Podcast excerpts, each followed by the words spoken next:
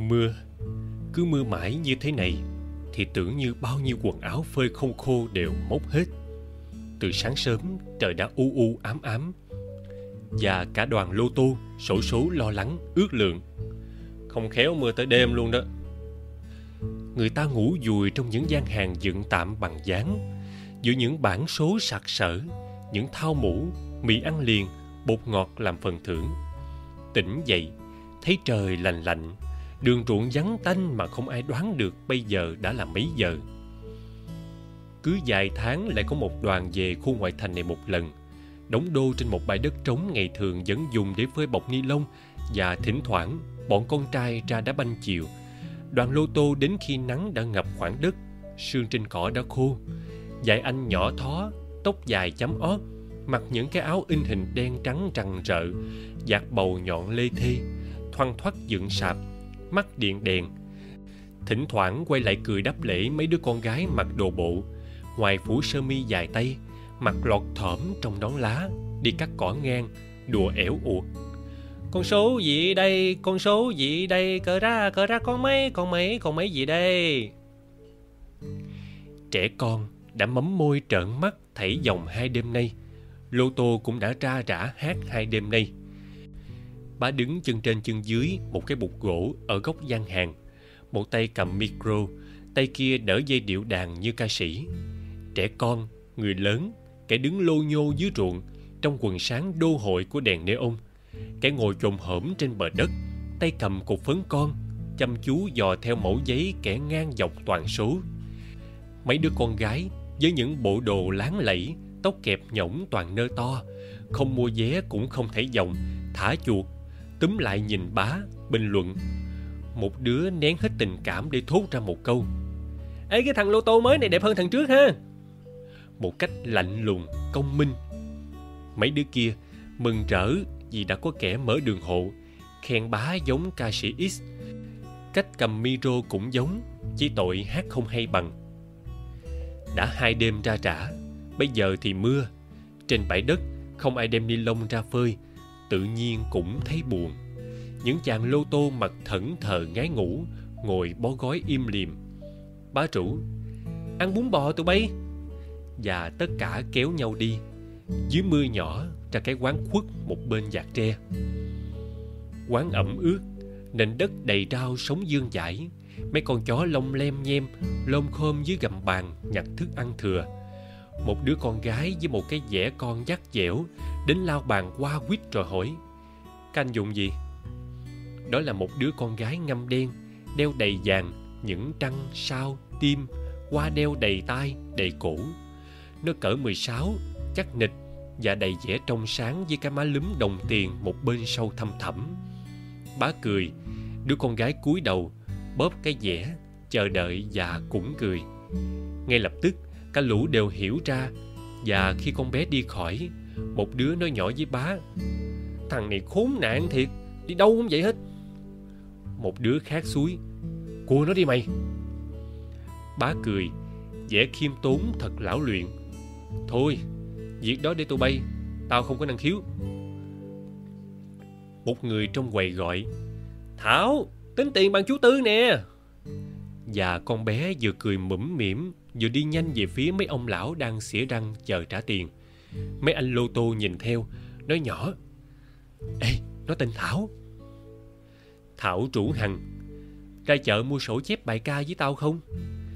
Hai đứa chở nhau trên cái mini vàng. Mỗi đứa một cái kẹp doan rủng rỉnh trên đầu. Ngang qua bãi lô tô, cả hai đều kín đáo liếc vào, rồi vội vã quay đi sau khi đã bắt gặp cái nhìn của anh chàng bá. Ngồi trên thành rạp cởi trần, trắng như một cục bột, im lặng một lúc, rồi hằng nói. Mấy thằng lô tô đi nhiều mà trắng ghê ha. Thảo cũng bảo ờ thấy ghê. Rồi cả hai đều thầm nhận xét rằng chẳng ghê chút nào cả. Cái anh chàng đẹp trai ấy, so với bọn con trai quê đen nhiễm ở đây. Ở chợ, hai đứa vào hàng tạp quá, xin coi mấy loại sổ tay, rồi cuối cùng cả hai cùng treo lên quan hỷ khi thấy lần đầu tiên ở cái chợ quê chuyên bán rau này xuất hiện một loại sổ tay kiểu cách, giấy caro trắng muốt, cứ dài trang lại in một cụm hoa cỏ. Màu có lem luốc một tí, nhưng thế là văn minh lắm rồi, văn minh không ngờ. Hằng hỏi, mày có cuốn bài ca rồi mà, tao chép lại cuốn khác. Rồi thảo mua thêm một cái băng đô to bản, tím liệm hằng mua một đôi bông tai mũ, hình trái tim màu hồng, rồi lại chở nhau về. Ngang qua bãi đất lại liếc vào. Lần này thì không thấy bá đâu. Hai đứa con gái giả vô tư rủ nhau. Tối nay đi hội chợ chơi mày. Vài tháng một lần, hội chợ lô tô sổ số lại tạo cơ hội cho người ta mơ màng một chút ở cái xó xỉnh quê mùa này. Những ngày ấy, trẻ con, thanh niên ăn cơm chiều qua quýt rồi trẻ con thì ăn mặc sao cho thoải mái nhất. Người lớn ăn mặc sao cho cầu kỳ nhất. Dội giả hay lững thững, đổ về bãi đất trống. Micro liến thoáng, đèn sáng trưng. Người ta chơi thì ít, xem thì nhiều. Người ta tìm kiếm nhau, nói những câu bóng bẩy và e thẹn. Trẻ con bỏ ra một đống tiền lẻ để thu về một gói mì tôm. Vài cục xà bông không thơm, không hôi, sung sướng chạy ve dãy khắp nơi. Thảo hỏi anh từ đâu về đây? Bà nói tên một vùng đất xa lạ rồi khoe. Anh đi đó đi đây nhiều lắm. Xong cúi mặt, đúc kết bằng một vẻ nghiêm túc. Nghề này mà em.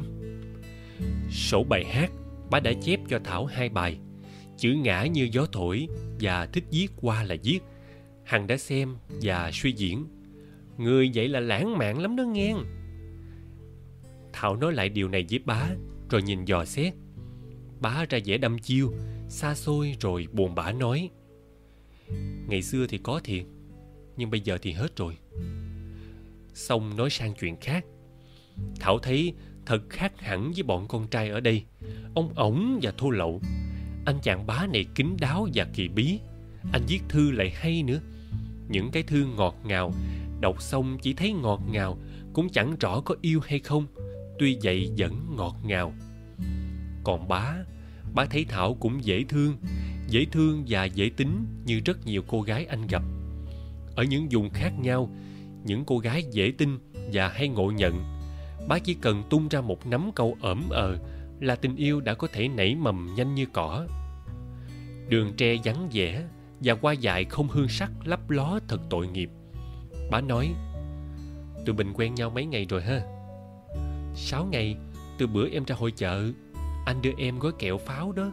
Thứ ba, phải không? Bá ờ cúi đầu. Tay nắm cổ xe mini của thảo. Mai anh đi. Và anh ta hẹn tết sẽ trở về lại đây. Tết sẽ có thêm vài trò mới, rồi em sẽ thấy, anh nói. Rồi đưa thảo một cái thư gấp cầu kỳ, bảo về nhà hẳn xem. Rồi anh nói, vẫn buồn buồn, nói nhiều lắm, nhưng không dặn thảo phải đợi gì cả không dặn, nhưng thảo thấy mình không đợi, không được. Thảo nói, tết về, chắc anh không nhớ ra em đâu. Bá cười. cười sao quên được? Trời sụp tối nhanh chóng, và cây cỏ bắt đầu tỏa hương ngai ngái quan dã của mình. Và bá thấy cái khung cảnh này đã gặp ở đâu rồi thì phải, ở đâu thì quên mất rồi. Đoàn lô tô chưa thấy quay trở lại cũng không thấy thư từ của ai nhắn nhủ gửi về. Bãi đất trống đã bắt đầu có người tới đo và cắt bán. Những gương mặt xa lạ từ đâu đổ về? Họ xây nhà nhanh như đổ bánh. Những căn nhà tô đá rửa giống nhau, chen chúc cạnh nhau. Trong xóm, nhà nào cũng có xe cướp. Mấy thằng con trai đã có thể tự tin mặc quần ông già, rồ mấy giữa trưa, đi ra đầu hẻm cũng bằng xe. Đến ăn tô bún cũng đi xe những vườn rau nhỏ bán đã gần hết. Cái hốc hẻo lánh này dần già cũng đông vui. Bãi đất trống, khu đất hội chợ cũng dần dần thu hẹp lại. Một sáng, đứng tựa cửa quán, thảo nghĩ, giá bây giờ bá quay trở lại. Cái đoàn lô tô của anh chắc sẽ lúng túng. Rồi đi. Mà đi đâu? Ở đâu cũng thế cả thôi. Ở đâu cũng hết chỗ rồi. Tội nghiệp và thảo mở những cái thư cũ ra xem, vẫn thấy ngọt ngào, vẫn thấy vui. Chỉ không thấy rằng, quá ra mình đang hồn nhiên thực hiện cái thiên chức của phụ nữ là chờ đợi.